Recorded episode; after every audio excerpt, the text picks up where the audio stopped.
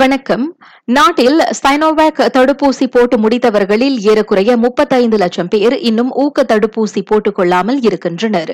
Pfizer அல்லது அஸ்ட்ராசெனேகாவை ஊக்க தடுப்பூசியாக போட்டுக்கொள்ள அவர்கள் தயங்குவதே அதற்கு காரணம் என சுகாதார அமைச்சு நம்புகிறது. இப்பிரச்சினையை கருத்தில் கொண்டு சைனோவேக் தடுப்பூசி போட்டவர்களுக்கு அதே வகை ஊக்க தடுப்பூசி போட்டுக்கொள்ள அமைச்சு அனுமதி வழங்குவதாக அமைச்சர் கைரி ஜமாலுடன் கூறியிருக்கின்றார். Sebab itu uh, saya telah buat keputusan bahawa walaupun Kementerian Kesihatan masih berpandangan dan pendirian bahawa kita lebih menggalakkan mereka menerima Pfizer ataupun AstraZeneca but any booster is better than no booster. Sebab itu kita akan keluarkan appointment kepada mereka untuk pilih sekiranya mereka nak Sinovac juga bagi dos penggalak mereka.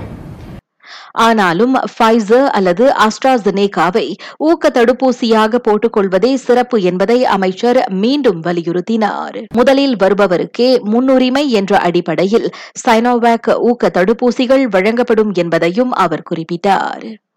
மற்றொரு நிலவரத்தில் நேற்று வரை பெரியவர்களில் ஐம்பத்து மூன்று புள்ளி மூன்று விழுக்காட்டினர் Covid பத்தொன்பது ஊக்க தடுப்பூசி போட்டிருக்கின்றனர். நேற்று ஒரு நாளில் ஒரு லட்சத்து எட்டாயிரத்திற்கும் அதிகமானோருக்கு ஊக்க தடுப்பூசிகள் வழங்கப்பட்டன.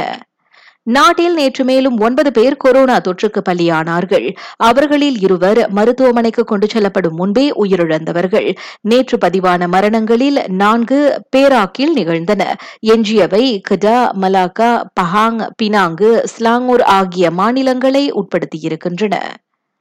இந்தியாவில் நேற்று ஒரே நாளில் ஆயிரத்து நூற்றி எழுபத்து மூன்று பேர் கொரோனா தொற்றால் உயிரிழந்தனர். முந்தைய நாளை காட்டிலும் அவ்வெண்ணிக்கை இருநூற்று எழுபத்தி எட்டு சம்பவங்கள் அதிகம் என தகவல் தெரிவிக்கின்றது. நான் சௌரியம்மாள் ராயப்பன். வணக்கம்.